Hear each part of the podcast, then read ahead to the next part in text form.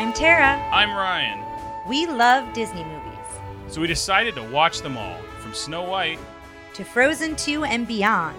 Each episode we'll watch a different Walt Disney Animated Studios film and tell you all about it. Did we like it? Does it hold up? Who's our favorite hero? Or villain. We'll give you history and fun facts about each movie. And sometimes we'll invite our friends to watch along with us. So put on your tiara Or your evil crown. and join us on our adventure. This is Tara and Ryan's Princess Diaries. Hello, listeners. We are back today with The Many Adventures of Winnie the Pooh from 1977. And on Rotten Tomatoes, this one has 100%. Really? Yeah.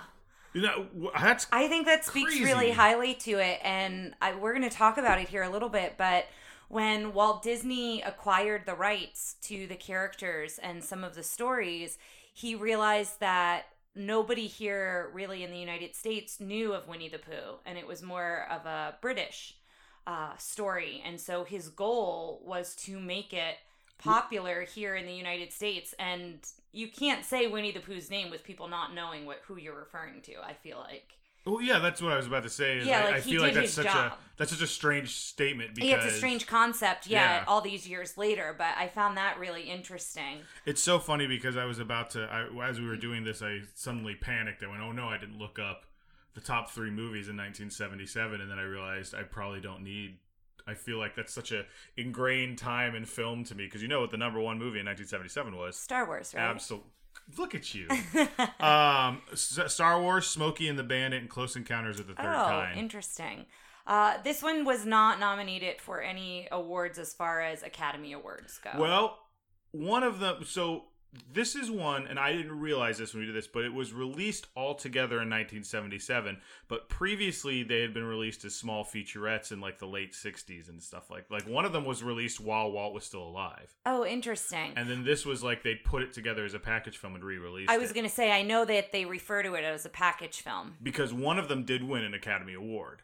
Oh, well, Well- that's weird that I guess when I looked it up, I looked it up as a whole feature. So it didn't win as a feature, but it won individually. I'll double check and make sure. I think it was the second one, which I believe was Blustery Day, Mhm. because it was after Walt died, and they were talking about it as a nice tribute to Walt because Mm. he did some work. Like he was instrumental in it coming Yeah. through and that sort of thing. So let me. I'll look that up if you want to go ahead and read our synopsis. I mean, I Sure, feel and like this I is one go of those. into AA Milne. yes. I want to go into. I feel like I've read his name all the time, but I never say his name, so I want to make sure I get That's it right. that's the benefit of of watching the making of. yes, as you just- hear, yeah, yeah, them say the name.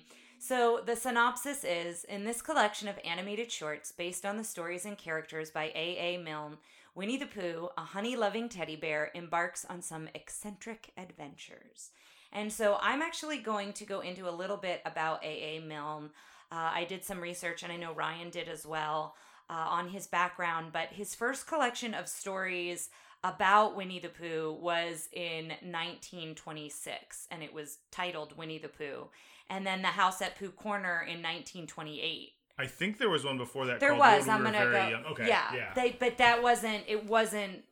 Winnie the Just Pooh, was not the main character. Okay. So 1926 and 1928 were the first two collections of short, short stories that were primarily focused on Winnie the Pooh. However, what Ryan just mentioned, uh, 1924, there was a poem. Winnie the Pooh first appears uh, in a poem in When We Were Very Young. So that's when the character first appears, but then the collection of stories that's primarily based on him are the later uh, collections that I mentioned here. Uh, also, I think he was mentioned in many more. Oh, many more stories. Excuse me, I'm reading, rereading my notes. He was mentioned in many more stories in Now We Are Six, which was 1927. So from 1924 to 1928, uh, Winnie the Pooh has is written about in lots of different ways. And in 1961 is when Walt Disney Productions licensed certain film and other rights to the stories from the estate of A.A. Milne.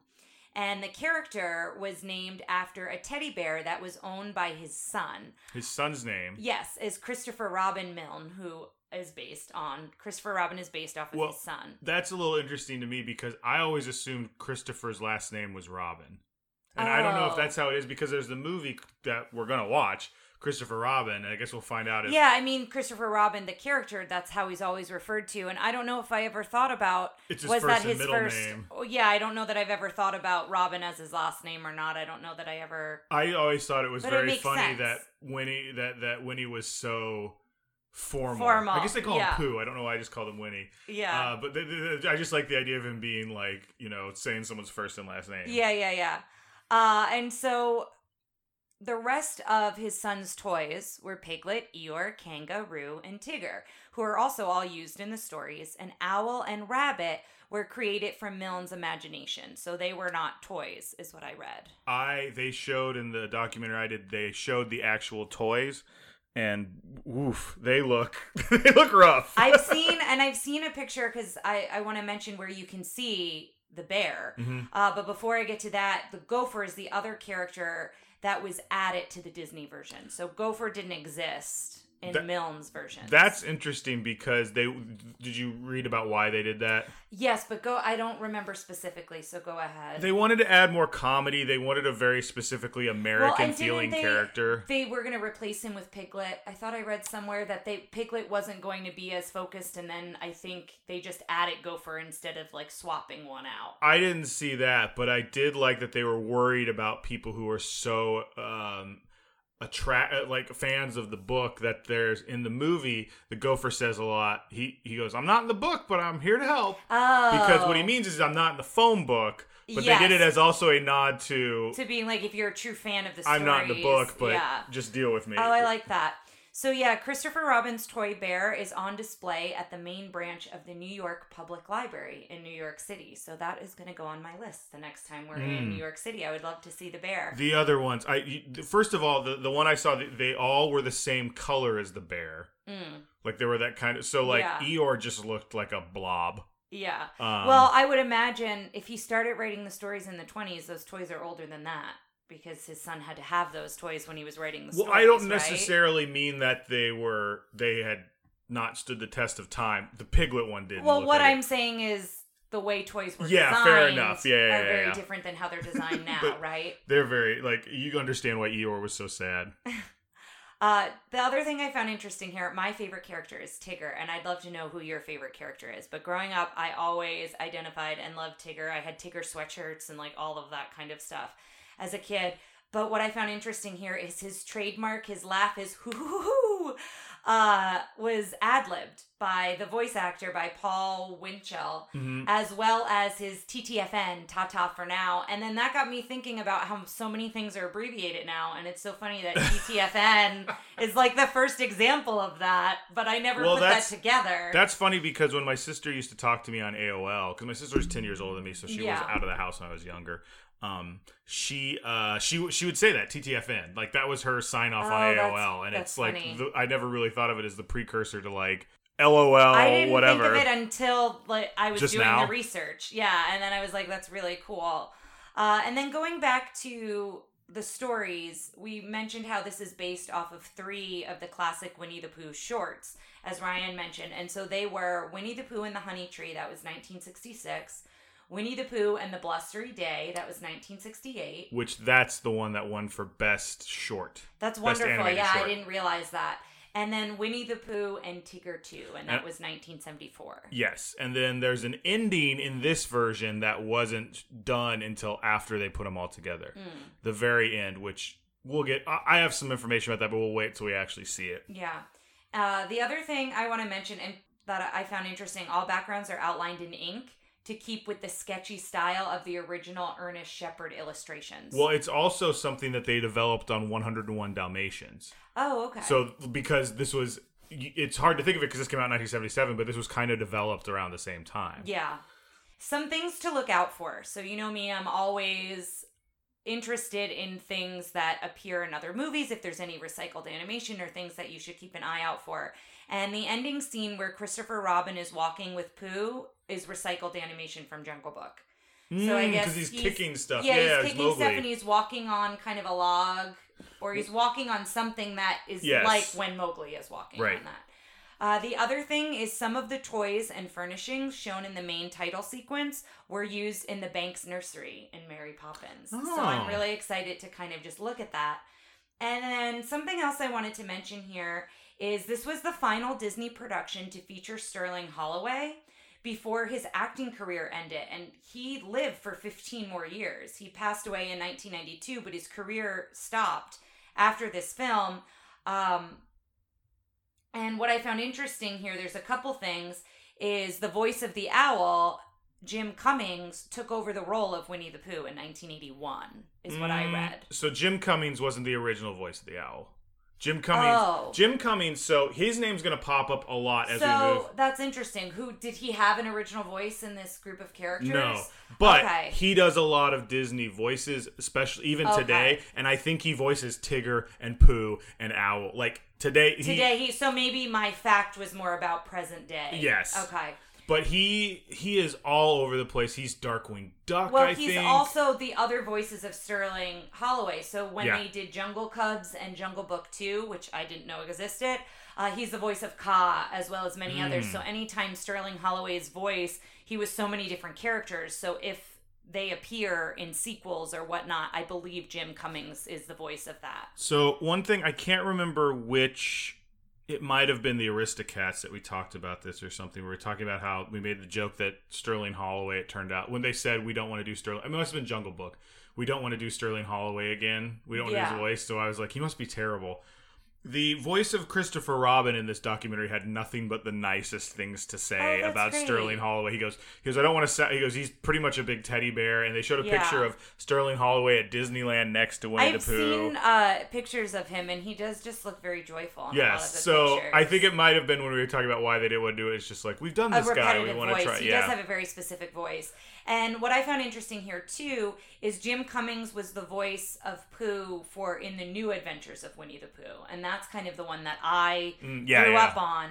Um, it's like a Saturday morning show, right? And I think it was also I think they put together shorts. I think it was a Well, we are going to see another movie on our list. Is Yeah. there's a tw- 2011 Winnie the Pooh, so we'll be seeing that too. Uh, but um, but what I found interesting with the New Adventures of Winnie the Pooh was that they did offer it to Sterling Holloway. He was 83, so he was hmm. alive at that time, but he could no longer do the voice. So they did. I I thought it was really respectful. I don't know if that's the right word I'm looking for, but I like that they asked him first, even though Jim Cummings at that time was really doing the voice of Winnie the Pooh. I like that because Sterling Holloway was still alive, they did offer it to him. I tried to find why he stopped acting 15 years before he died, and I couldn't really find any information. Granted, I didn't do a deep dive, but I am really curious why this was his last thing, even though he then lived for 15 more years. But he stopped doing stuff, and for my quick search, I couldn't find too much on it. So, listeners, if you happen to know, I would be curious. And I don't know if it was a health decision or if it was just he was done. Uh, or he decided he just wanted to do something else. I'm not really sure. I couldn't really find anything specific on that. Uh, Sterling Honor, uh, You got it. Sterling Holloway is honored as a Disney legend in 1991, and he's the first to receive the award in the voice category. And Disney Legends are their Hall of Fame. So I know we just we started talking about how we're going to have a Hall of Fame for Yes. the podcast. Uh, so I do think Sterling Holloway should be at it. Not because he's a Disney legend, but because we reference him so many different times. Uh, and I know, I think currently in our Hall of Fame Ed Wynn, is Ed Wynn. and Thurl Ravenscroft. Yeah. so um, we need to get some ladies in there. But uh, well, I, we're going to start seeing hopefully more women involved in Yes. Disney. Well, you know who should it's be- A, it's a, I think it's a situation of history, You know not necessarily be we're deciding not to. I'm in. nominating is Verna. Verna, probably, yeah, absolutely. Verna should be in there too. Okay. So uh, that's the really the only other thing I have. So if you want to go ahead. So I want to talk a little bit about the voices and who everybody is because these are a lot of this is kind of our cavalcade of people we've heard in other Disney. Oh, Sterling great. Holloway, obviously, uh, we've heard before. Sebastian Cabot is the narrator who was Bagheera in Jungle Book. Oh. Barbara Luddy is Kanga and she's Lady, Mm-hmm. from Lady and the Tramp, and also been some other stuff. Um, let me see. Let me see. Piglet, I want to talk about because I think this is Piglet. Uh, John Fiedler or Fiedler. It's his first appearance, I think, in a Disney thing. However, you may remember him later in Emperor's New Groove. Yes, I did. He's yes, like, the, "The old groove." man. Yes, yes. Beware the groove. The groove, the groove. Um, uh, the other thing I read about Piglet is he wasn't original. He wasn't the first choice, I think, for the voice. Something happened, and now I don't remember Oh, it 'cause yeah, I didn't yeah. write it down. But something happened with the person who was supposed to play Piglet, and then he got it instead, which is really interesting because he's another very iconic voice. Well, it's here's the thing. If you look back, he it's he's not as much of a voice actor, but this guy was in Twelve Angry Men, The Odd Couple, True Grit, and then he starts doing like a lot of voice stuff, but it's as Piglet. Yeah. It's like this voice is very iconic. He's in fact he's in your favorite game of all time, Kingdom Hearts. Or is it Kingdom Hearts two? It's Kingdom Hearts one. Um, As Piglet, I'm yes. assuming. Uh, someone else I wanted to talk about. There were three Christopher Robins. There were a couple different Roos because this took place over a certain amount of time.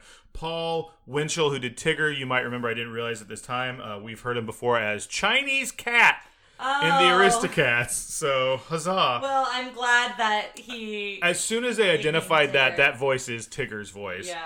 Um, but I want to talk about Ralph Wright, who was the voice of Eeyore, which you asked earlier who my favorite is. I think I re- I think I'm more similar to Tigger, but I love Eeyore. Eeyore is definitely my favorite. Um, part of it has to do that he, uh, I associate him very heavily with my grandfather Oh, okay. Because I think they have both have very similar bassy voices. Yeah. Um, but he wasn't a voice actor. He was one of the story people at Disney.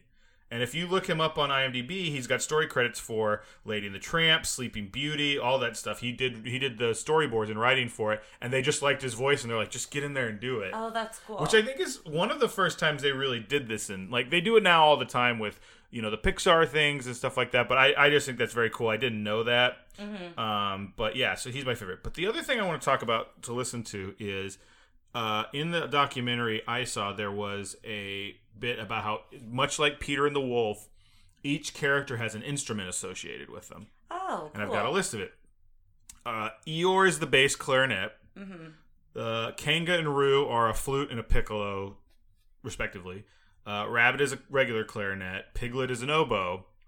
Uh, Owl is the ocarina and French horn, which is the first time I've heard that pairing. Yeah. And uh, the baritone horn is Winnie the Pooh.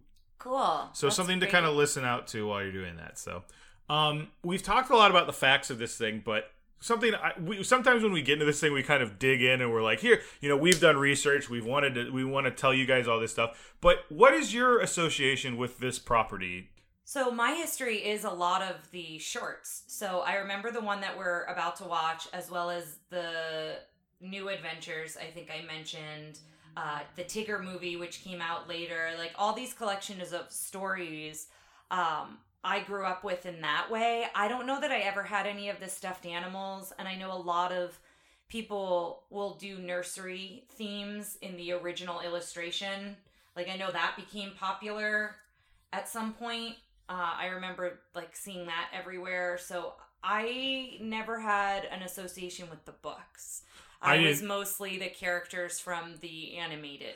I uh, feel like versions. it became in vogue to just put the book up in a nursery, but I don't know that I ever That's, saw it like yeah, that's what I just Yeah, said. yeah. I don't know if you heard me. No, no, no. I heard you Oh, doing the illustration, Yes, not not yes, on the walls, but I've seen a lot of things where they just have the book Yeah, like you have a bookshelf which is where the books you actually read are, and then the one that's like displayed. displayed, That's what. I meant. Yeah, yeah, yeah. yeah, Sorry, and I they came you. out with a whole line of stuffed animals that were more based on the illustrations than they were the characters Yes. and things like that. Do you remember anything about the Christopher Robin movie? I'm kind of after watching this documentary, inter- like No, Kinda pumped I've to see heard it. it. was very good. I, I, I, several friends were kind of surprised when it came out to be like, "Oh, you haven't seen it? You really should see it. It's really Mm. sweet."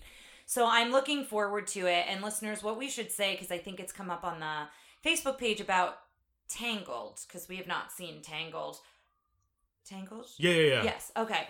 Is, you know, some people are surprised that we haven't watched it. And at this point, now that we're doing the podcast, we're making an active decision to not watch it till it comes up. Yes. So that's the same with Christopher Robin is it's something that I think was on our list to watch and we probably would have watched it sooner. Mm-hmm. But the minute we started doing the podcast, we just made the active decision to just wait. So I know I think people asked us about that with Tangled as well because of the witch.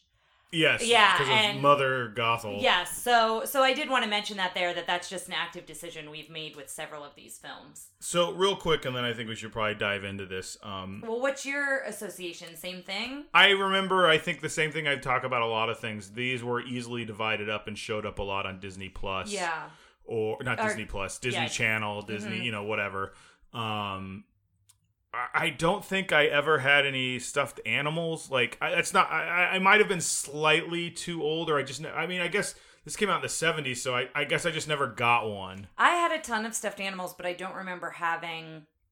Maybe I had a tiger. Oh, I had a ton of stuffed animals. Yeah, Tara. I'm, trying just to, saying I don't no, have I'm any trying Winnie to think if I had any Winnie the Pooh ones. I don't know that I did. I don't think I did either. Uh, one thing I wanted to point out because I was looking up the New Adventures of Winnie the Pooh because I remember that a lot. I don't remember anything specifically from it, but it was a Saturday morning cartoon. Because do you remember that Saturday morning cartoon that was like all the cartoons got together and helped this kid get off of drugs? No. Okay, so it was it's it's before the Marvel Cinematic Universe. This was the greatest team up of all time. The Avengers is nothing, but it was a I'll have to post this on the group because it was around the same time as New Adventures of Winnie the Pooh, which was a Saturday morning cartoon at And the that time. was, I believe, 1988. We looked. up. 88 to 92. But the one thing, let me get to that fact real quick. The voice of Eeyore in that is Peter Cullen, who was the voice of Optimus Prime, if anybody knows that. Anyway, which now I'm like, oh, that makes total sense. He does kind of sound like Eeyore. Um, where was I going? Oh, so it's like this kid is like using drugs, and he's got like whenever he uses drugs, I- I'm vaguely remembering like he had this like shadow that was like, come do drugs. And then all he was a big fan of Saturday morning cartoons, so they all got together. So it was like the Muppet Babies, Winnie the Pooh, uh, the Looney Tunes, maybe, but it was like they all came to life and helped them not do drugs. Yeah. I I think some of the Ninja Turtles, like it was so bizarre. But like the fact that like now you couldn't do that because everybody's so protective of their IP that you couldn't do that Mm-hmm. That's weirdo cool. crossover. I'll have to we'll have to post that on the Facebook group. Um, but yeah, the, I I'm excited for this after watching it. You know, it just seems so honest and and innocent. I have and- a lot of nostalgia for it, so I'm excited to go back. Yeah. I remember watching it a lot as a kid, and the, the thing I kind of want to end on here is we're talking a couple weeks ago, maybe a month or so ago. I had this in my head right before bed, and I shared it with Ryan, and he was not too happy with me because it was stuck in his head. The wonderful thing about Tiggers is Tiggers is a wonderful thing. Tops are made out of rubber. Their bottoms are made out of string. They're bouncy, trouncy, bouncy, trouncy, fun, fun, fun, fun, fun. The wonderful thing about Tiggers is I'm the only one. I'm the only one. So there you have it. I love Tigger. right right as my eyes were closing as I was drifting off. So it popped into my head for no reason at all. But yes. Uh, I absolutely love Tigger. So I'm excited to be reunited with all of these characters, not just Tigger. All right, guys, uh, we're gonna take this one out of the clamshell and pop it in the VCR. See you on the other side, listeners.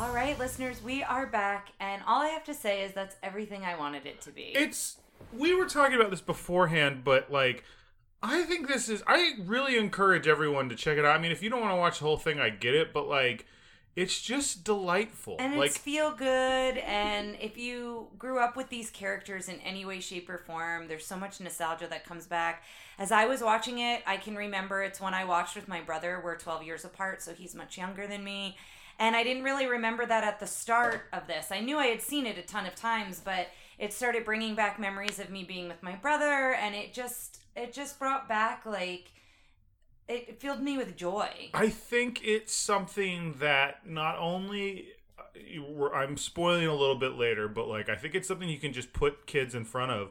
But I think it's entertaining in a way that's you know a lot of stuff. I feel like sometimes like to entertain kids, it's like a sugar rush. It's like ah, and everything's screaming. There's a lot of blinking lights and there's a lot of action. And this is just there's not. A, it's very But low there's so stakes. many cute little songs. Yeah, and it's very catchy melodies, calm and yeah. pleasant but still entertaining i think Mhm. and it's it's designed to be so simple but so remembered and well and it's so clever too. yeah like i had forgotten all these songs and every time one started i felt like i immediately almost knew the words Yeah, agreed. So we'll go into it here, and it opens the credits uh, with Winnie the Pooh, the stuffed animal, and books and toys on the shelves, and you pan around the room. So this is live action, essentially. You pan around the room, you see all the toys, and you start to see all the characters as stuffed animals. And the narrator starts the story about the toy animals and focuses on the book. And uh, the title of the book says Pooh and the Honey Tree, uh, kind of on the cover, and it opens to a map of the Hundred Acre Woods. And I was talking about how much I like this because I I always love when books have um maps at the beginning, like you know the map of Middle Earth and Yeah, and the Dumbo starts with a map. oh yeah, yeah, the map of the United yeah, States. I think that's so that clever. Kind of thing. But I liked this one. So it's the map, but it's each. It's like Christopher Robin's house and uh, Winnie the Pooh's house and stuff like that. But it's like everybody is moving around within the book, yeah, Christopher Robin's on a swing, and so Yeah. the swing is moving. and that keeps up throughout the whole. Yeah, movie I in a way read it a couple thought- times, but I don't write it throughout because you keep jumping back and forth to zooming in and out of the pages on the book versus Yeah. into the story, which I really love the way they do that. And this is also for anyone who's following my journey of Kingdom Hearts. When you're in a Hundred Acre Woods, it's in Merlin's. Uh, Merlin has a book, and you have to find the lost pages, and you're basically putting back the map that you see here, which is kind of cool. So then there's a song that introduces each character, and uh, we notice as the pages flip, there's a dedication.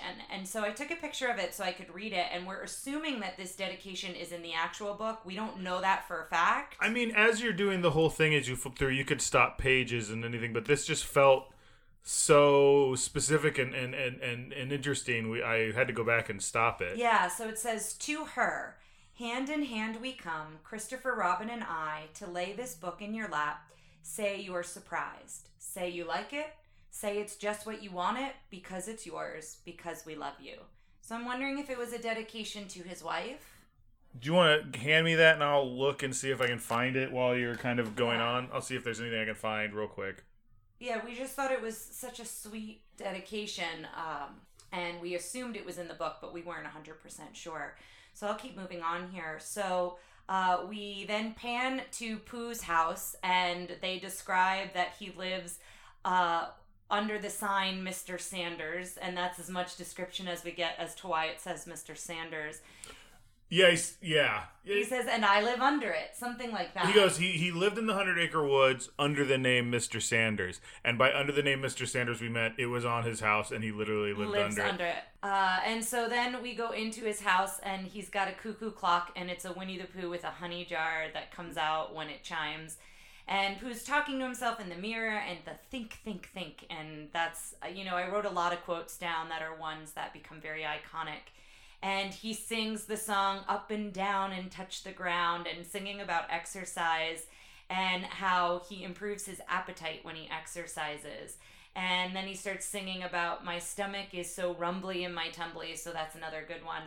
And I love that one of the lyrics here is short, fat, and proud of that. I just love how like body positive he is for the most part. When he gets stuck in the even when he gets stuck, he's not really like bothered that he's too big when he gets stuck in Rabbit's house. He's more just Well, he doesn't like that he's stuck. he's he doesn't. stuck. yeah. But but I did love that phrase, and I thought throughout there's so many like positive affirmations and statements throughout these stories. I think for kids. Well, this, uh, and we'll get to this a little more with Eeyore, but like nobody is shamed for what they are, except there's exception of a little bit of like Tigger, Tigger and near Rabbit, the end. and but- that kind of turns around. though. yeah, but I the, the Sherman brothers wrote about this song specifically, and and Richard Sherman was saying that he really enjoyed that. The reason Pooh would exercise was to increase his appetite. Yeah. He doesn't exercise to look to get better. He exercises so he can eat more. And he thought that was just funny. Well, and I just listened to a podcast with Nicole Byers, and I never say her name right. Jameela. Jameela, I, Jamil? I don't know. I don't know if that's right. From The Good From Place. From the Good Place. But she has a podcast called I Weigh, and Nicole Byer was talking about, you know, moving your body because it fills you with joy. So not focusing on to lose weight or like focusing on specific exercise, but like doing different types of exercise that bring you joy. So if the treadmill doesn't bring you joy, like why why do it? You know, do yoga, go hiking, you know, what roller skating, like whatever the case may be. And I feel like this is a very quick way to say that here with Winnie the Pooh, and I just I really like that. And I don't know if I'm reading into it too much, but I- that's that was my feeling from it when I heard Well- that line. not to, not to dive into this one subject a- a bunch, but I think it's it, it's important to normalize and and make simple like every time we talk about body positivity in every form of media, it doesn't have to focus on it, but this is a good way to just like do it briefly. Just Yeah, I I'm I this just- is who I am and I'm proud of it. Exactly. Move on. And, I his think that's more, is all about that. I think that's more of a better lesson to normalize things like that and make Yeah. it just an easy thing to put into stuff than to like the only time you see it is when we're really like like isn't you know or calling someone out for not Yeah. doing it, so to speak. Did you find the dedication? as far as I can find it's just it, it, it- it's attributed as a quote by A. A. Milne. okay. Um, it's interesting because sometimes in here it's like an inspirational quote, and I'm like, I don't understand exactly what's inspirational about this Because it seems very specific. Yes, it doesn't But- seem like, you know, like live, laugh, love, or any Yeah, of that yeah, like yeah, very something like broad that, topics. Yeah. especially since he references his like a character or his son within it. It seems very specific. Mm-hmm. Yeah. But So as he's singing, he goes for the hum the honey and realizes that it's empty and his face is in the honey pot. And a bee buzzes by and it zooms out to pages in the book. And so this is the first time we see it going in and out of the book. So you're going to see this throughout. And he's climbing the tree because he's following the bee to get the honey. And then there's the I'm so rumbly in my tumbly. That song comes in next as he's singing climbing the tree. that this little like samba, not not samba, but it's definitely a It's got a very rhythmic, yeah. Yeah. I immediately, and that was the first one that like I was like, oh, I forgot about this song, but immediately was like, knew every word and remembered like that scene very specifically. I really liked the Honey Tree one. I think that might have been my favorite, despite not having Tigger or Piglet. Spoiler alert in the whole thing. Yeah. And so as he's climbing uh, and he finds the bee, he winds up falling down and bounces off the tree limbs. Like he kind of float bounces a little bit. And when he gets to the bottom, it's the first of many times we'll hear him say, oh, bother, which is another one of his phrases. And so now again, you're zooming in and out of the book. And then Christopher Robin, uh, we cut to Christopher Robin who's trying to help Eeyore with his tail. So he's trying Oh. to put Eeyore's tail back on. I was just uh, uh, validated in my love for Eeyore. He Yeah. is still my favorite. I love that he's su- such a bummer, but nobody is ever like, oh god, it's Eeyore. Everyone no, is so like super positive and supportive of Eeyore, and like they don't. They just kind of are like, "Oh, Eeyore, that was a great idea," or Yeah, they- "Thank you for looking for Owl's house," you know that kind of a thing. When that's, I think, the next story. I think but they. I think sometimes they say don't be so. I don't even know if they say don't be so gloomy. I don't think they ever address it, Yeah, which I kind of like. and he's like, there's a part I saw later where his head is so low that his ears are hanging in front of his head in a very. Yeah. I, I I just I love him. I love the bit about it's not much of a tail, but I'm kind of attached to that's it. when like, he looks like under his legs to look at the tail. yeah, I love it. Uh, and so this is also when we get introduced to Owl and Kanga and Roo. They're all there as they're helping with the tail. And then Pooh comes by and he asks for the balloon that's at Christopher Robin's because he wants to fly like a bee. And so Christopher Robbins takes him to the muddy place. And Pooh wants to get all black and covered in mud because he wants to be a black rain cloud. So mm-hmm. that's his thought on how he's going to trick the bees. Which he stays like black and muddy for like not that long. 20 it seconds. dripping off of him. Yeah, and so then he sings, "I'm just a little black rain cloud hovering over a honey tree."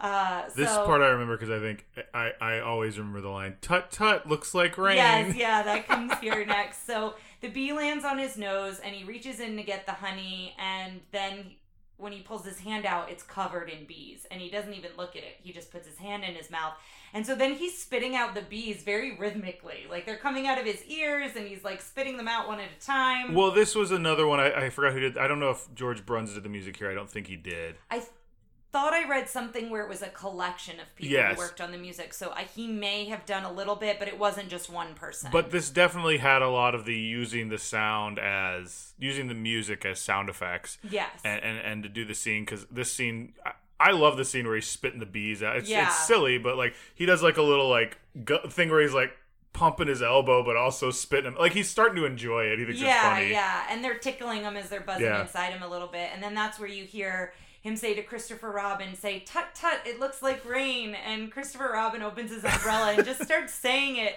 to try to fake the bees out. And then one of the bees stings him.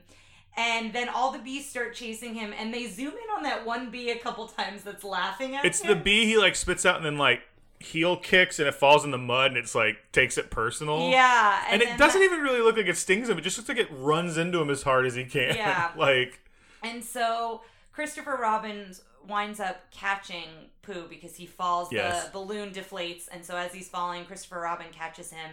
And then the bees sound like ba ba ba bum. They do like a trumpet Yeah. sound. I don't know if that's it exactly. they do the baseball charge. Yeah, and then they all fly after both Pooh and Christopher Robin, and so then they hide in the mud under the umbrella. Right. And that's kind of how they get rid of him. And I wrote a note here uh, that house is always spelled H O W S E. Well- So I like some of the things that are not spelled correctly, and my assumption is is that because It's from Christopher Robin's world. Yeah, and he hasn't gone to school yet, or Right. That's the whole end is I'm going off to school now. Yes. But like I, it, it does such a good job of making it like this child's world. I like how they refer to things as like the very muddy place or later they're like the sand pit. Like Yeah. it's very not it, it's so it's it's it- specific, but it's not specific. it's at the same specific, but it's common. It's like there's the, the muddy place. It's the you know where Mm-hmm. The there's with the mud. mud, yeah. But it's not like super inventive. Like I don't know. I just find that so interesting. Yeah. And so then Pooh says he's not the kind to give up easily. And this is where we're introduced to Rabbit. And Rabbit, uh, Pooh says, you know, Rabbit invites him to lunch. I like Rabbit because he says things I like. Like, yes, like come on in, Pooh, and how and about some how about lunch? some lunch? and so as Rabbit hears Pooh outside, he's like, "Oh no, not again!" And he starts cleaning up to make it look like he's not about to sit down for lunch. yes. And then eventually he invites Pooh in without realizing he did it. I think Rabbit is very proper, so he does it and then is like, oh gosh.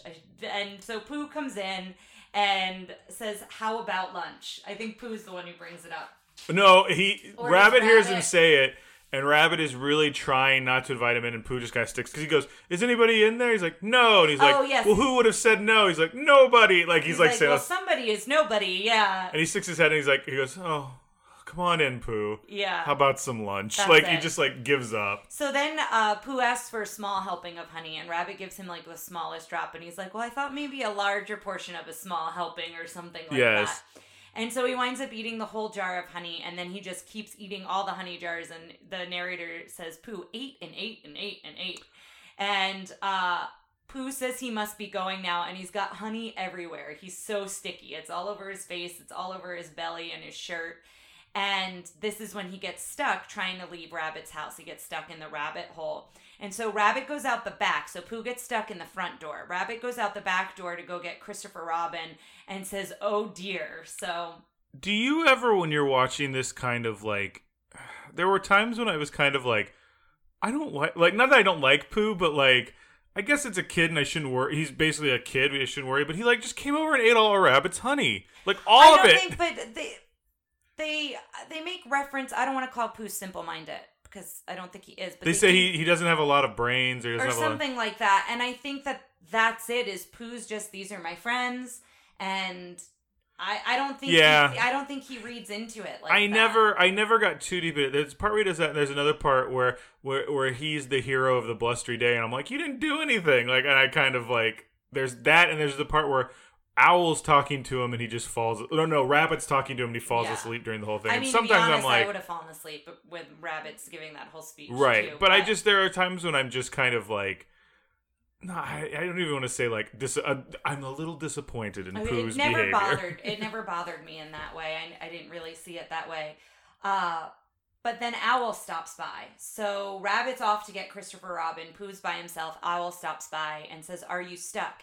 And then the excavation expert pops, and this is the first time we see Gopher. And he comes and he shows up and with his whistling and his whole speech patterns, and he's saying how this is going to be a big job. It's going to take two to three days you know and i love how the first thing he says well the first thing is you got to get him out of the hole and owl's like well that's that's what we're Yeah. trying to do because the gopher uh, didn't realize that was the case and so i love when he draws on the ground with a stick like writing out an estimate and doing his own math of like what it's going to cost And Owl's like, yes, but how much money? Like, what will we pay you? And he's like, I don't take charge, only cash. Like, he's so focused, but like, we'll never give an amount. And then he just leaves. It's this interesting piece that I never like. Re- like now that I'm an adult and ha- we have a house and I've dealt with contractors, even I think I'm like, like uh, this is so frust- more frustrating to me. This is the most adult part of this yeah. whole thing. I, I, well, I just can, can we talk about Gopher for a little bit? Sure. Like he, I, like I, I, it's interesting that he was an addition, and I think he's very funny. He, I think he fits in with the rest of the kind of, but he, ha- I don't think he's had the longevity that the other ones have. Do you know what I'm saying? Like, yeah, and I think that there's also there's more stories out there of the other ones too. Which yeah. is part well, of it. that's what I'm saying. Why didn't they pick up more stories with this I guy? guess that's true. Yeah. I do love every time he falls in his hole it's like, "Wah!" Yeah, like that. funny is- I love yeah. it every time. Uh, and so then Rabbit and Eeyore. Well, did we do the part where Rabbit? Try- oh no, no, no. Yeah, they come back with Christopher yeah, Robin. they come back and Rabbit. They're all trying to pull him out, and they're- then somebody says maybe it's Christopher Robin says, "Well, we should push him back in instead." And Yes. Rabbit's like not too thrilled about that. And then Christopher Robin finally says, "Well, we have to wait for him to get thin again." So Rabbit's trying not to look at his bottom. Essentially, he's like, "Oh, I'm gonna have to look at that for months." And so then This is the part I really I remember was him trying to like too, trying make to like a. make it look nice. So Yeah. he puts a frame around Pooh Bear at first, and then he sets a plant on it, so it almost looks like a table. And he's like, "Oh, that won't do." And then he gets tree limbs for antlers, and he tries to make him A hunting like, trophy. a moose head, and he draws on him, and it tickles Pooh, and then like the smile is all kind of oh, like Pooh! wiggly. You ruined my moose. Yeah, And, then, it goes back to Pooh, and he's got the same like same kind of uh, mouth, like wiggly yeah. smile, yeah. And then Roo and Kanga come by, and Roo has picked honeysuckles, and Pooh's so excited, and he goes to eat them, and Kanga's like, "No, they're for smelling." And so Pooh smells them, sneezes, and we cut back to Rabbit, and he's made like a whole mantle at this point. Like, not only is it the moose head, but there's like a piece of wood underneath, and there are all these things on it. And as Pooh sneezes, everything goes everywhere, and Rabbit's house is a mess. And so then uh, I love this bit of narration here. I made Ryan pause it so I could write it down. While Pooh's bottom was stuck at the top of page 28, his top was stuck at the bottom of page 30.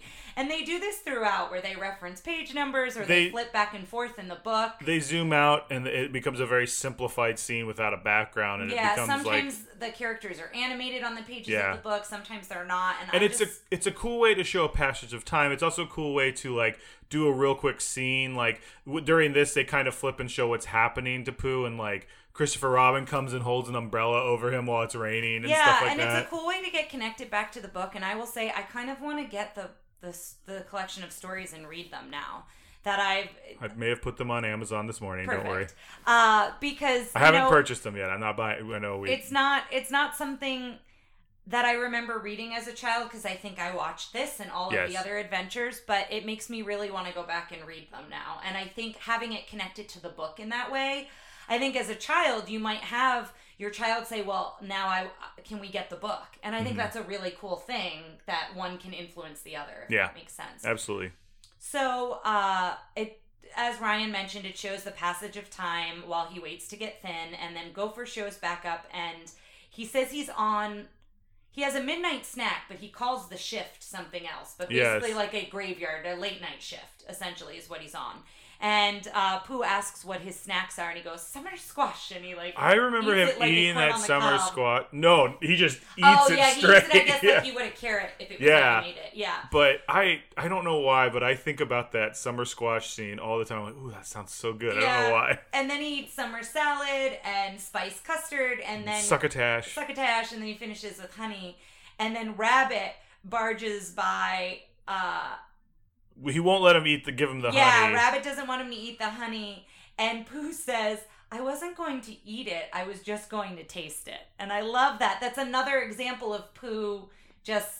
Can I say at this point, like as much as we've heard Sterling Holloway, like it did not take. You know, we've listened to a bunch of it leading up to this. Did not take me out of it at all. Like It it's did, well, just poo. I like I have to think about it. I yeah. identify Sterling Holloway with Winnie the Pooh, the same with Piglet's voice. So I think in other movies, I was more taken out of the characters that he played. And what's crazy is this was the last character he played. But for those of us who didn't grow up in the time of Sterling Holloway doing these other voices, Yeah. Most of us know his voice as Pooh. So I think, yeah, it it was a very nostalgic comfort. Like I enjoyed hearing his voice as this character. Well, it even I mean, you you can tell the other guys are like, "Oh, that's Winnie the Pooh," but like he does it a specific way in his intonation yes. and the way Yeah, he, does says change lines. it here. Yeah, but right here where he goes, "I wasn't going to eat it. I was just going to taste it." Like Yeah. it's so, it's so It's good. So good.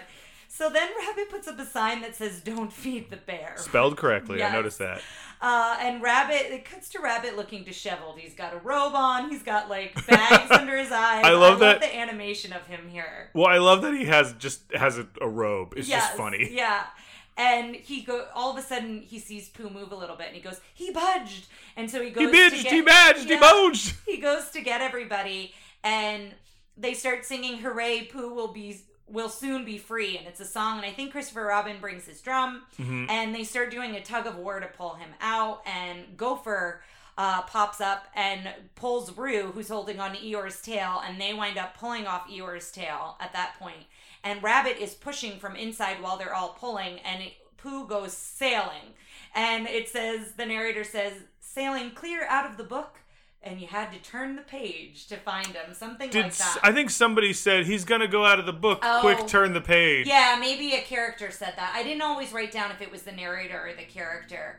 Uh, but Pooh I then. felt I felt like it was Tigger who said that though. No, Tigger wasn't in this Right, story. But, but, I like, think he says it later? when he's in the top of the tree. Maybe, yeah, it, yeah, He, he climbed. Yes, he says he climbed to the top of the tree almost right out of the book. Yeah, that's what he Yeah. says. That's right. That's right. So you find out that when Pooh sails by, he's stuck. It's Rabbit. Rabbit says, "Quick, turn the page." okay. Because he's Sorry, 'cause I he's- know you're so focused on Sorry, that. I I'm just- to keep going, but you I know, to but it's it. what it is. Is it's Rabbit is pushing him, and his push is the last thing that gets him out, and then Rabbit's stuck in the house. I'm basically trying to verbalize it so I understand that I'm not crazy. Uh, no, I don't think you are. I think you're right. Yeah. And a lot of times, like I said, I would write down these quotes that I enjoyed. I didn't necessarily write down. that's fine. them. I just forgot. That's why I'm still so focused on it. Yeah. But, sorry. So you find out that Pooh is stuck in a honey tree, and Christopher Robin says, "Don't worry, Pooh. We'll get you down." And Pooh, take your time. No worry. And I love the shot of him in all the honeycombs that are inside of the tree. I love how they animate honey, and it's like got that it stickiness, looks but so it's good. Yeah, right? It. It okay. so, I so I didn't know if I was gonna sound weird No, saying that, but it does look really good. And so now we go to the blustery day. So that's the next chapter, the next story.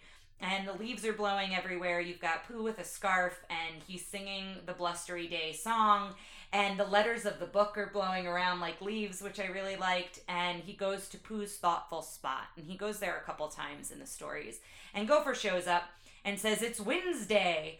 Uh, and Pooh says he wants to go around and wish everyone a happy Wednesday. And so then this is where Piglet's introduced. Because as Ryan mentioned, both Piglet and Tigger are not in the first story. Well, I mean, because I first I noticed Tigger wasn't in, isn't in the like. There's Piglet. Yeah, yeah, we noticed Tigger wasn't in the introduction of characters, Yeah. but everybody else was. But so the way this was was produced is you would see that and you would see them talk about Piglet and Piglet never shows up yeah, because they showed it as like a short and then it you know in like 64 or whatever yeah, and yeah, or 67 I don't know. yeah. We said the years at the beginning. Yeah, go back and listen again, guys.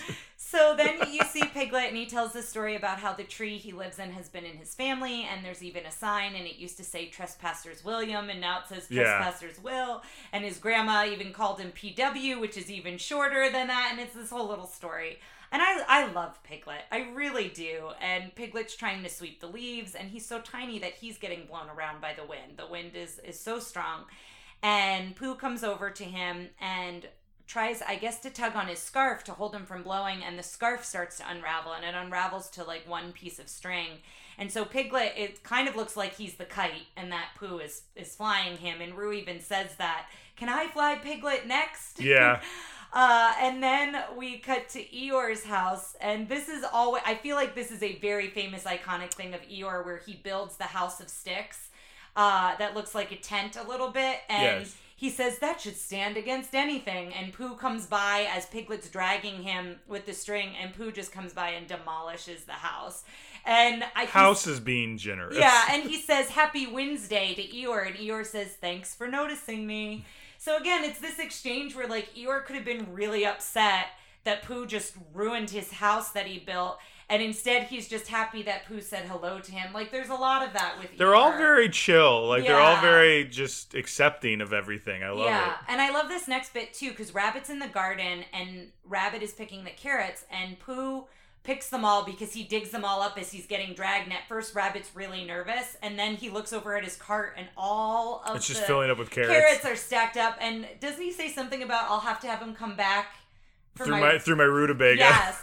And carrots is spelled K E R I T S. Well, every the cabbage is like K A B E G. E or something. It was So all. I didn't pull out all of them, but whenever Yeah. I noticed a word that was misspelled, I liked to to write it down. Uh, but then Owl and Piglet, or excuse me, Piglet and Pooh wind up slamming against Owl's window. Which And- they they show that house. So it's Owl's house is up in a tree. Yes. And the whole tree is just rocking in a way. yeah, it's rocking as if you were on a boat in a storm. I don't know why it made me kind of anxious. I think it's because I have a like the idea of being in a house that high and it falling and is it just moving like that. Yeah. Yeah. And so you go through this whole little montage of all the furniture's moving back and forth as if again you're in a boat and everything's sliding from one side to the other.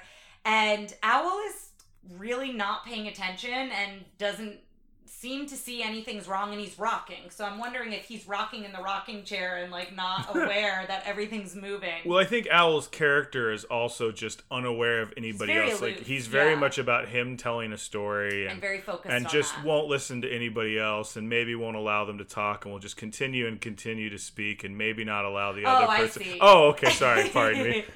uh, so basically, as Owl's telling this story, both Piglet, I, don't know that Pooh, but Piglet, because Piglet is the nervous, worrisome one, is trying to get his attention about it moving. And all of a sudden, the tree and the house crashes down. So the whole tree, which is a pretty big tree, falls down. And then, uh, oh dear, you know, oh, Yeah. Piglet's oh dears, and Christopher Robin and Rabbit show up. But And- even then, Owl doesn't seem too bothered. He's, just no. outside in And his he's rocking telling chair. Another story. He's Yeah. telling the Owl and the Pussycat story, which you said is a nursery Well, rhyme. well, well, after yes, he starts telling it. I don't know if it's a nursery rhyme or a little song or something. I remember it when my when I was a kid. I think my mom used to read it or sing it to me or whatever. But yeah, yeah. Yeah. He says he says something that was like my uncle who was fell in love. He was he was an untraditional barn owl who didn't give a hoot. Yeah. And he moved off with a pussycat in a pea green boat or something. and something I was like like, that, I know yeah. this story. Uh, and so then it cuts to the blustery night. You know, the blustery day goes into the blustery night, and we see that Pooh's in bed. He's got his little sleeping cap on, and he's anxious because he's hearing sounds and banging on the door, and he's got the pop gun uh, to protect him. And then this is when we are first introduced to Tigger, and Tigger barges in, and they meet for the first time. And he says, I'm T I double Ger. And he sings the Tigger song to introduce himself. And then he says that he's the only one. And he sees himself in the mirror. And Pooh Bear says, I think there's two of you. And I there's love that- whole bit. Pooh does it too. Like everybody when they look in the mirror, like assumes it's a whole nother person. Yes, well, and I love this too that Tigger doesn't think he looks like that because he says, What a preposterous creature.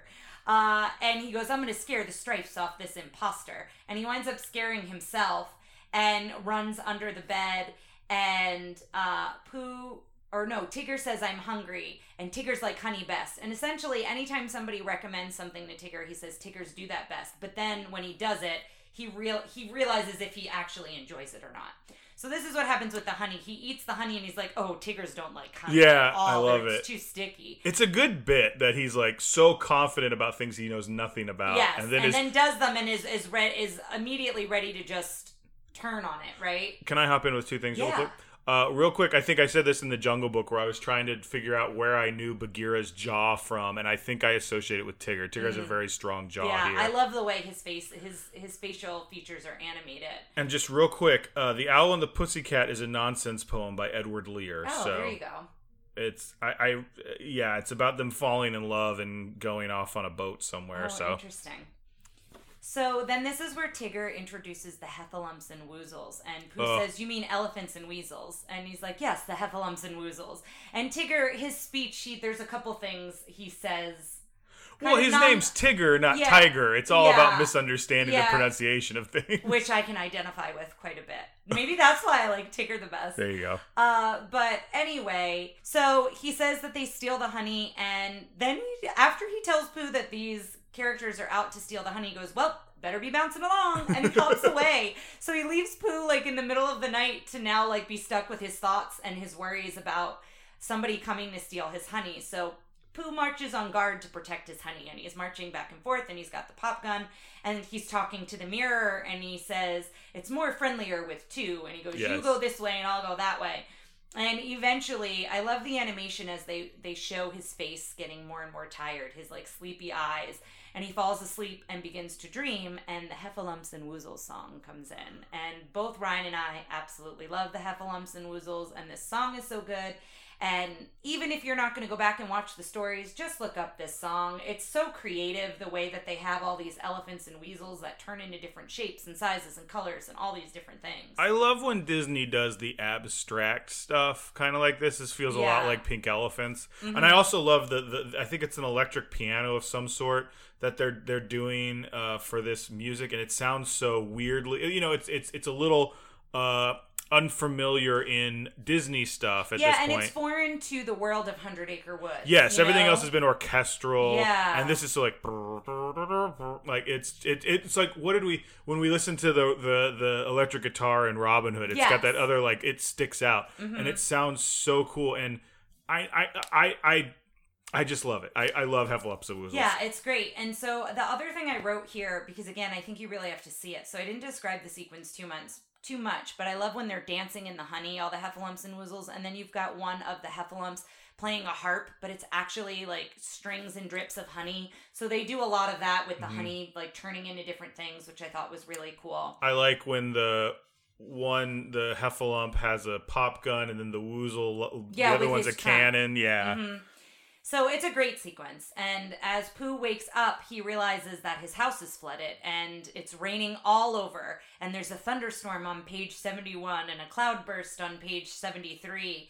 And you realize that everywhere is flooding in Hundred Acre Woods. And so we go to Piglet's house, and I am just so nervous and worried for Piglet here because he's so small in this big house and everything is flooding. And he sends a message in a bottle that just basically says, Help Piglet. And then in parentheses it says me, and he puts it in a bottle and sends it out for help. And he winds up trying to bail water into a bucket that's already sinking, like a pot that's already sinking, and he winds up sailing out on a chair that he's standing on out his window and out of his house. And so Pooh is up in a tree branch and he saved 10 honey pots. He was trying to save his honey pots and he winds up falling into the water and the honey pot on his face. You know So- what it looked like? It looked like when the uh, um the dodo is on the upside down Yes, bird and yeah. they're floating in the sea. Yes, and so Pooh is floating essentially on his head. upside down, yeah, on his head, kind of not aware of what's happening as he's floating on by. Uh, and I don't know that he's even aware that Piglet is kind of floating with him at one point. Uh, and This is where we see the other animals are yes, being and they saved talk by. about how Christopher Robin's house isn't flooded. Yeah. So all of the other, yeah, we're seeing all of the other animals are dealing with the rain as well. And I like that Eeyore. They say that Eeyore is stubborn, and so he's gonna keep looking for Owl's house. I don't know that we mentioned that earlier, but when Owl's house tumbles to the ground, Eeyore offers to find him a new house. And I don't know that. what is Eeyore that. floating on? Because he It looked like, a like- wash tub or something. it looks like wood. It almost looks I don't like remember at a all. sign or something. Yeah, Okay. I'm not sure.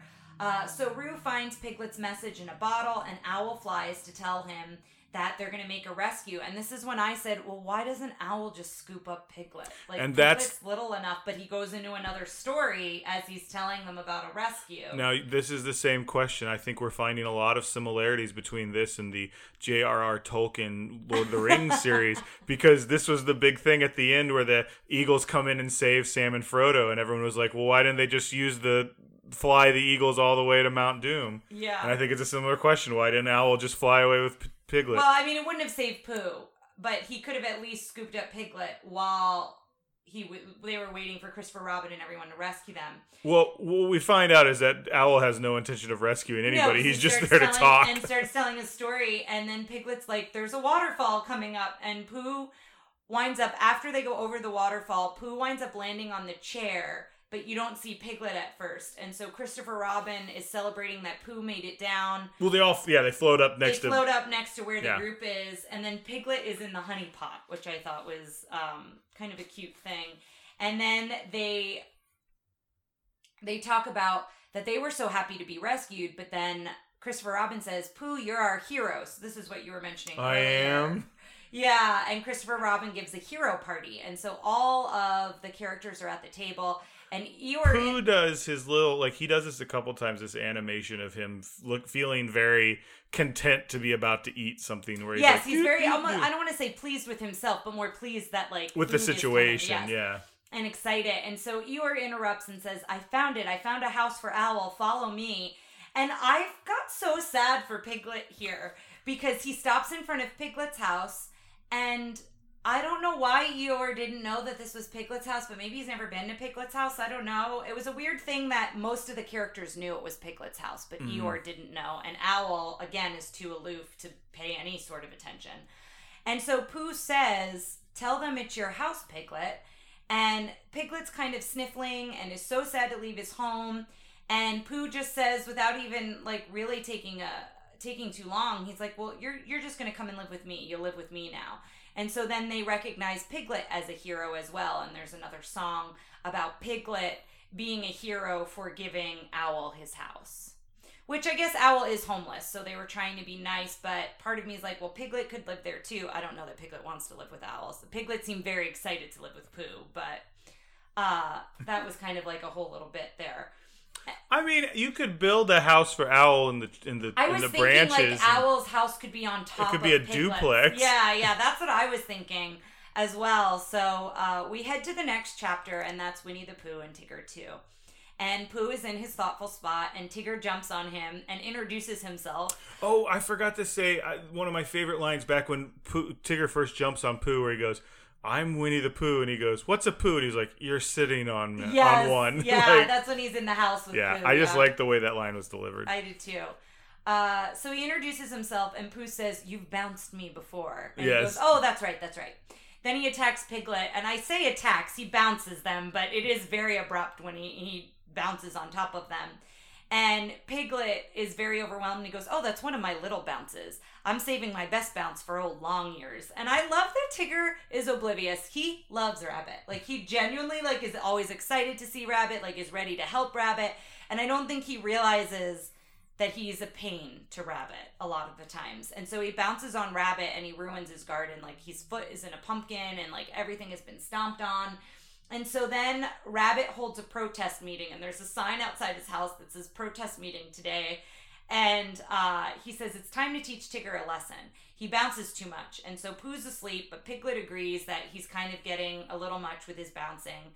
And so Rabbit says we should take him to a place he's never been and leave him there. And then the next day, when we go back to find him, he'll be so thankful and like so seems- happy. And I didn't really love that. We're gonna talk about later is there or is there not a villain? And I would say we almost decided Rabbit was the yeah, villain. Yeah, and Rabbit turns it around, and I think Rabbit is a little curmudgeony, and and and he turns himself around on it. But yeah, he's he's a little bit cruel to Tigger in these next couple of scenes, and so. The next day, it's a cold and misty morning, so it's very foggy, which they weren't planning on. And Tigger's bouncing ahead, and Pooh's eating honey on the way, and he bounces into the mist. And Rabbit gets this idea well, now's our opportunity. Let him keep bouncing, and we'll go hide from him. And so then he'll get lost and then we'll find him the next day. So they all hide under a lock uh, log and pooh tries to leave the log because he's like okay home we go. It's time for lunch. Again like pooh's kind of oblivious and he had a snack and now it's time for lunch. And i love how tigger says hello when he's looking for them and so he's calling out he's looking for them he's trying to find them and his tail gets stuck in the log that they're hiding in and rabbit very carefully like moves tigger's tail so when he goes to pull it out of the log, he kind of tumbles out because his tail's been unstuck at that point. And so he keeps bouncing to look for them. And so they decide to head home. And they get lost because they keep seeing the same sand pit over and over again. And Rabbit doesn't really recognize that they're going in circles as much as Piglet and Pooh are like, they don't necessarily say we're going in circles, but that sand pit keeps following us. Is kind of the bit. Is that what they say? It's something like that, yeah. Or we keep happening I- upon it. It's something like Pooh suggests the idea that we keep trying to not get back to the sand pit. Yeah. So maybe if we go out and then we try to get to We the try to sand pit, we'll go someplace else. exactly. So Rabbit leaves I- to find the sand pit. Well, I love the like simple logic that they Mm-hmm. come up with with some of this stuff. I think is very appealing. Yeah. So yeah, so Rabbit goes to go find the sand pit, and he leaves Piglet and Pooh, and they're waiting and they're waiting, and he doesn't come back, and Pooh's tummy rumbles, and he says, "Let's go home," and Piglet says, "But do you know the way?" And he goes, "No, but the honey pots are calling, and I'll be able to follow the honey pots." Now that Rabbit isn't talking, so he does make. I can it- hear them now. yeah, I can hear them now. So Tigger winds up finding Pooh and Piglet right as they get through the mist. They've basically gotten back home. They're through the mist, and Tigger bounces on them, and they tell him, you know, that Rabbit is still lost. Rabbit is still out there, and Tigger says, "Oh, I'll go look for him." This was the part. So rabbits in the woods. And he's lost and bewildered, and, And his mind starts playing tricks on him. And this is I started looking at the animation and I thought this looks like a lot of the stuff from the rats of from the Secret of NIMH. Mm. And I went this has got to be a Don Bluth animation. Indeed it was. It was this just this uh segment specifically was Yeah. was kind of in the middle of his career. He did a couple of the ones around here. So yeah, and I don't is- know why. I mean, I said that for the for the fact of it, but I also feel like I was a little good job, Yeah, bro. I know. I was very impressed when you said it. I'm sorry, I'm not giving you more. No, no, no, no, air, no, I just- I just- was impressed in the moment. I just thought as I was saying, I was like, boy, this sounds a little self congratulatory. no, so at all. I do think uh, there's stuff you start noticing when you watch enough of these. Like uh, we've got animators, we've got art people in our uh, in our group, and some of them say stuff. Uh, you know, you know, Marjorie having Marjorie on was a big. Yeah, it was fantastic, and we'll have another animator on a bit later that we're excited to bring. But, But, uh, it, it is interesting for some people. I consider you know myself and you as as kind of lay people watching this. Like we're not experts. Uh, Now we're starting to see. yeah, oh, that looks like so and so. Yeah, yeah, yeah. things. Yeah, and so this whole sequence, you hear. I love the caterpillar chewing a leaf and how that's really loud. Didn't and that happen in in. Bongo? When, when he's, in the woods yeah, Yeah. he starts hearing all these sounds yeah and the frogs ribbiting and that kind of a thing and tigger finds him and he says to rabbit tiggers never get lost and he's like come on let's go home and so the one time he's right about something about tigers. yeah and so now the snow uh, has fallen and it's covered hundred acre woods and Roo is waiting for tigger to go play and i love that tigger calls his mom mrs kanga he's Well, so polite I also her. love that she says, "Oh, hello, dear." He's like, "Ooh, she called me dear." Yeah. And so then it cuts, uh, Tigger and Roo go off bouncing, and it cuts to Rabbit ice skating and singing, and he's so happy that it's peace and quiet. And then Roo says, Can Tiggers ice skate? And he goes, Of course Tiggers can ice skate. And at It's what we're best at, or it's the best Yeah. thing we can do. Or and of course, he, he's kind of elegant at first, and then he loses his balance, and he winds up falling on Rabbit, and they fall right into his house. And well, Rabbit literally says while he's doing that, "Oh, and Tigger's nowhere to be found." Yeah. And then they do this video, this this shot of Tigger coming at him, like a POV shot of Tigger coming at him. He's like, "Oh no, not that!" like, Yeah, yeah. well, we forgot to mention, I think earlier that uh, the voice of Rabbit is the same voice who played Archimedes in Sword of the Yes, Stone, and- which sounds the most here when he's like, "Oh," when he gets like nervous. Yeah, you can hear it there. That's true. Yeah. Then Tigger and Roo are bouncing, and I think again, Roo says, "Can you can Tiggers climb trees?" He goes, "Oh no, we don't climb, we bounce." So they bounce up into the tree. it zooms out. It's another shot that feels like it's you're in the book, but then he bounces like up past the tree out of the book. Yeah, and- and Tigger realizes how high up he is. The minute he looks down, How'd this tree gets get so high? Super nervous.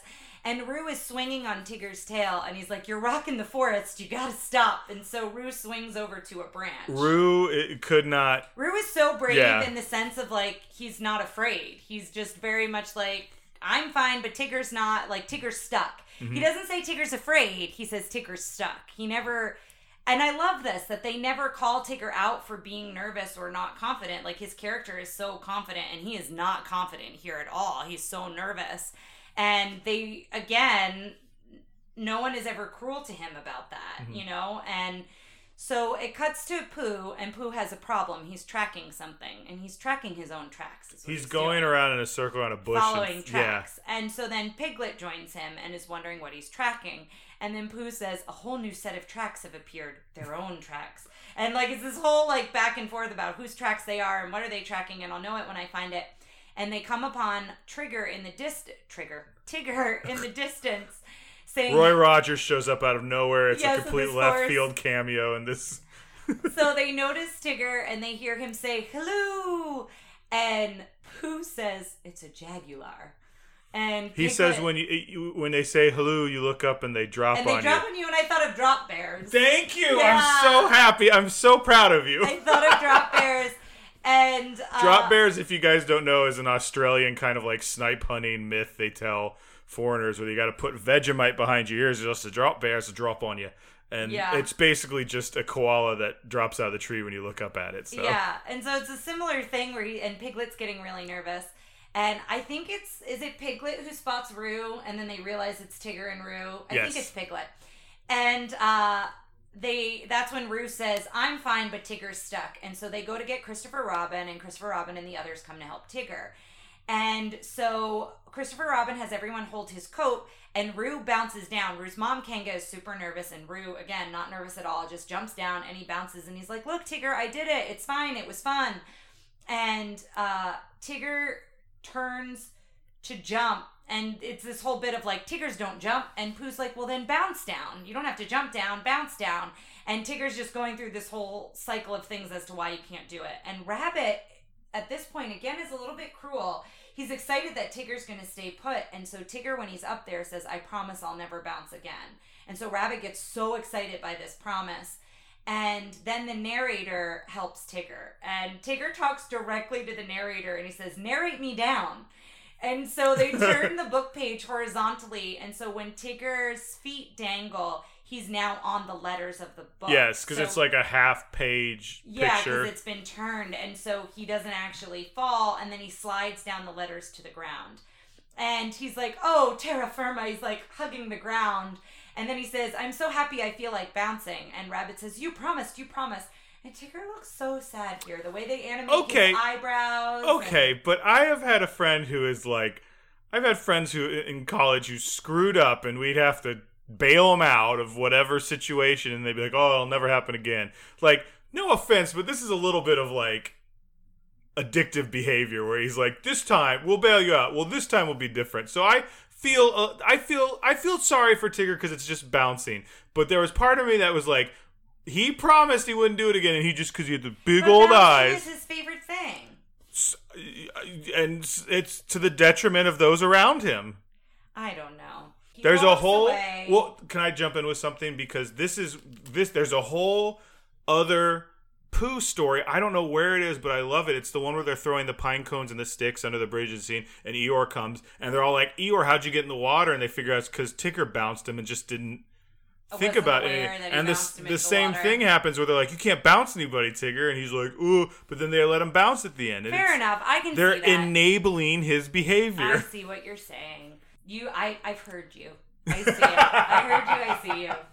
Thank you. Uh, you're welcome. No, I do. I, I get that point of view with it, and you know what? He does hold to it though. He doesn't. He doesn't bounce. He walks away sad. oh, for a full twenty seconds. I know his sh- shoulders are are kind of hunched, and everyone's sad but Rabbit, and everyone says they like the old bouncy Tigger best. And then Christopher Robin says, "Don't you agree, Rabbit?" And Rabbit's kind of stuttering and, and doesn't say anything at first. And he goes, "Oh, all right. I like the old Tigger too." And that's when Tigger bounces when he gets permission to bounce. So at least give him that. Like, yes, I know it wasn't very long, but I don't think Tigger would have bounced. I think he would have held to his promise until they were like, "It's okay, you can bounce." Mm. And so then he goes, Rabbit, you and me bounce. You've got the feet for it. And then that's when Rabbit kind of turns around and Rabbit is having fun bouncing and he starts to encourage everyone to join him. So everybody kind of bounces away. And then we go to the last chapter and we come to the enchanted place and say goodbye, is what the narrator says. And we find out that Christopher Robin has gone off to school and uh, all the characters they didn't exactly know where or why he was going and they mention he's learning about brazil and he's me- learning the abcs Mhm. and different things like that Have you been to Bahia, Christopher? Yes. that would have been awesome. so then it cuts to this is a very iconic, you know, Winnie the Pooh and Christopher Robin kind of. I don't know that are they holding hands or just walking side by side. I think they hold hands at some point. yeah, and they're walking, and this is where the the recycled animation of them walking on the log. And the quote of, you know, Pooh, promise you won't ever forget me, even when I'm a 100. And uh, Pooh says, Well, how old will I be? And he says, You'll be 99, you silly old bear. And that, my brother used to do that when he was little, like old enough to find it funny with the numbers because he knew he was younger than me and he knew it like bothered me to like do the math to be like, oh god, I'm gonna be so old. But he'd be like, when you're 74, how old will I be? and like, and it was like such a bit that I didn't remember was a thing between me and my brother until I watched this scene, and I kind of got a little chuckle at that. And it cuts back to the playroom, and and that's the end of the. And then the live action bear winks. Yeah, and then it says the end. but- Um, real quick, uh, I forget which Christopher Robin it's in the the making of, but one of the the Christopher Robin that recorded this scene Mhm. was like he's doing his lines and then they give him the scene because I think it was an older Christopher Robin they got to record it. I read something that at first there was a different voice for each story for Christopher Robin, and then I think they didn't do that. Is that true? I, I'm not exactly sure. There were three of them at the end. I don't know if, if I think this one was like the second one. I, I, I regardless. yeah. He he said he was a kid and he read these lines and they had to like stop for a while because he was like losing it. Oh, He was like, "This is so sad." it and is had a really kind of bittersweet And moment. he said that like he's like this is the best performance I've ever done because I was legitimately sad about leaving this character. Yeah. Um, the other thing was right before we started this, uh, you know, we're doing these mini tales, and I told Tara we should do Christopher Robin, and she hadn't really didn't really remember much, so we watched a little bit of the trailer, not even the whole thing, and Tara's like, I got weepy already, right? so I'm ready for it. But I really want to see it. I I'm almost going to since it's a mini tale and we're not recording them in order. That may be my vote for the next one we watch. Oh, okay. Because I guess we don't have to. We haven't been watching them in order. Now that we've done Winnie the Pooh, that's my been my only thing with the mini tales is I want to watch the animated version before Yes. we do the mini tale. But now we have, so well, I also to me, I think it's because we're doing this. Like, I don't think I would have enjoyed that movie just watching it, having not seen this one recently. I would agree with that. I think I would have enjoyed it, but the nostalgia piece may have I might have not been as connected to it. Although we watched the trailer before we watched this, and I felt like Yeah. I was back in that world. And hearing Jim Cummings do Pooh's voice, it's pretty similar, and so you get that nostalgia feel. So let's do the questions. First off, how is the princess? Princess, of course, Winnie the Pooh. I really liked him a lot. I know you seem to have an issue or two with I him. just every once in a while, like eh, he wasn't a perfect character, and it's just kind of like sometimes he's because he is a little kid, so sometimes he does things that aren't. you think he celebrated when he shouldn't be celebrated.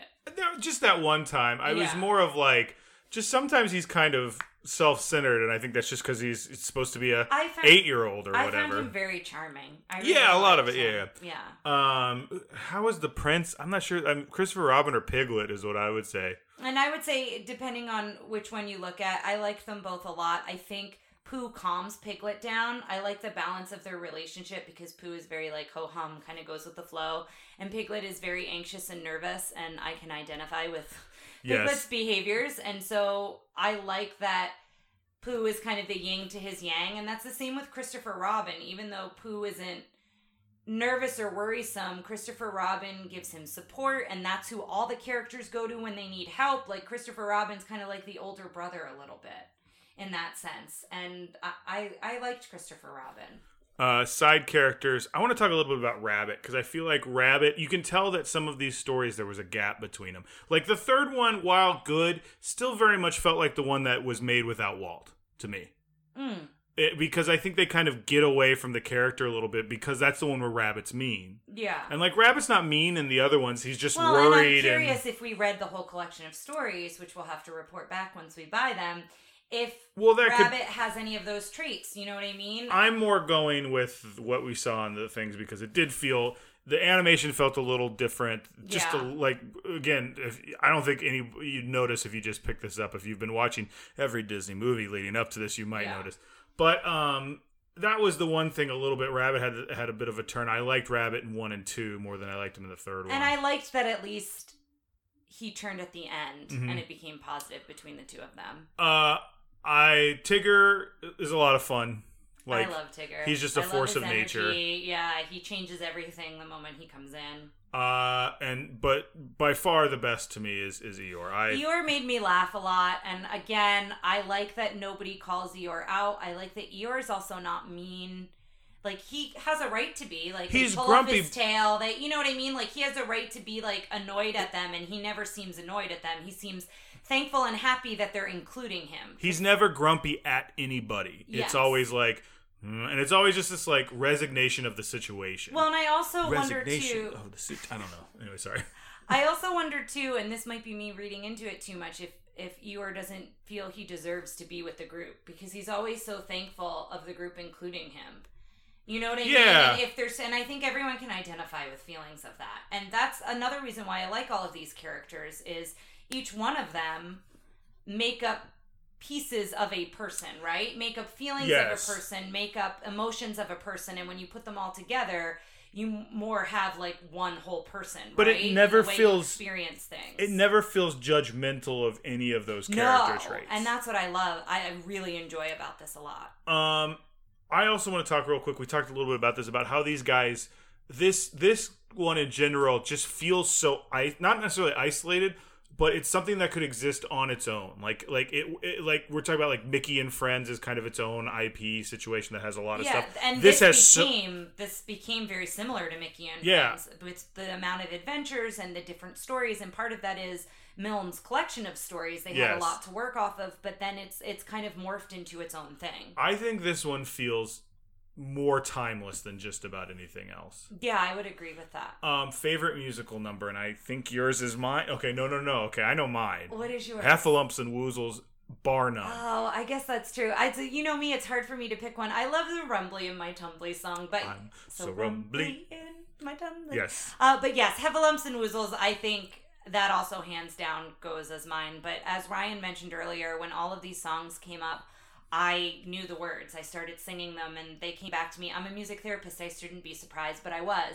Uh, to where you don't realize you know the words and you hear that melody and immediately it's there with you. And so this was a great example of that. Um, let's talk about Does It Hold Up because I have a, a few so spectacularly minor things, but I do want to mention them.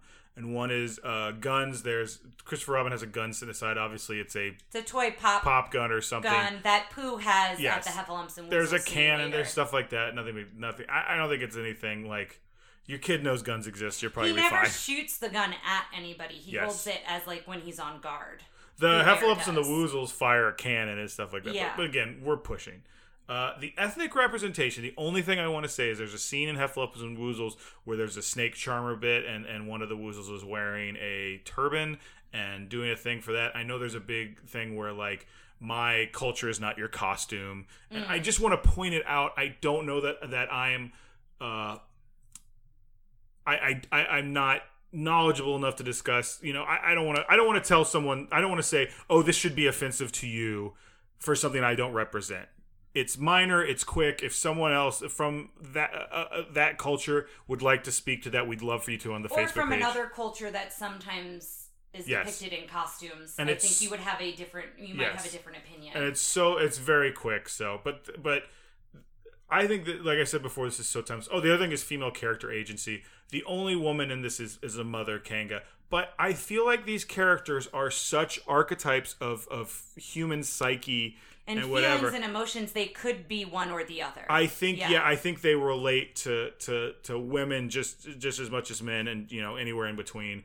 Like they're just timeless to everybody because they're so and because they're not like there's no masculinity and do they this. identify them as he and she? I don't think those words are ever used. Yeah, they are. I think they are. Are they? I, I think sometimes Okay. he did this. I, I, I, but I feel like you could easily, if, could if for some reason the they wanted to redo this, yeah. Yeah. like almost every That, character. that's kind of where I was going with is he and she referred to, and I'm sure it is, and I just didn't pick up on it. But I think Yeah. you could switch the pronouns very easily. Just because we identify Eeyore with a low voice as being male doesn't mean he had to be male, right, right? I- and the same with Pooh Bear, like yeah, I, have to be. I think there's that there, but I also think yeah, because it's it's so broad. yeah, I think it's appealing to everybody on that on the gender spectrum.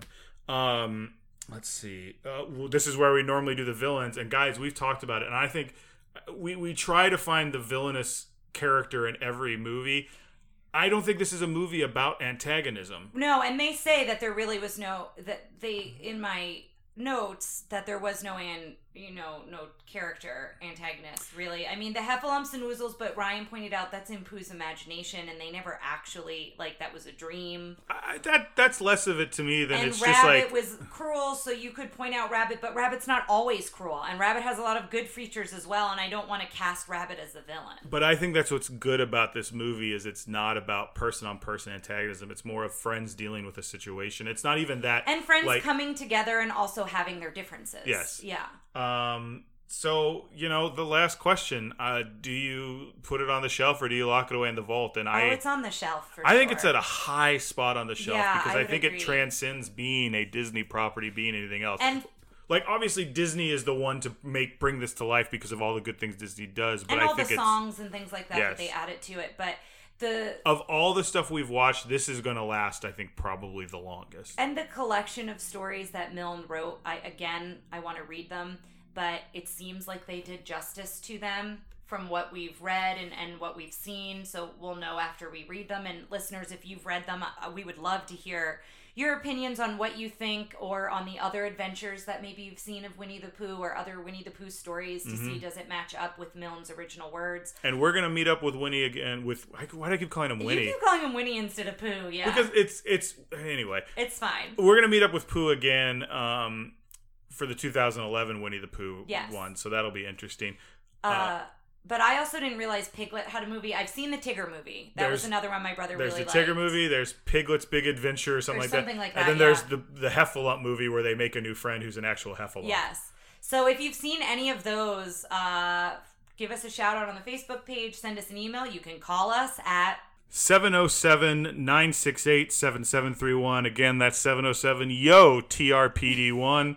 Uh, call us. Let us know what you think. Uh, yeah about this or anything we've discussed. So literally far. anything you want to talk about. And we know that not everyone listens to these in order. So if you've just listened to Cinderella, or if you've just listened to a package film episode, whatever you've listened to, give us a call. We'd love to hear from you. And uh, our next episode, guys, is going to be the live action animated uh, combo Pete's Dragon, a recent addition to the list. So that should be fun.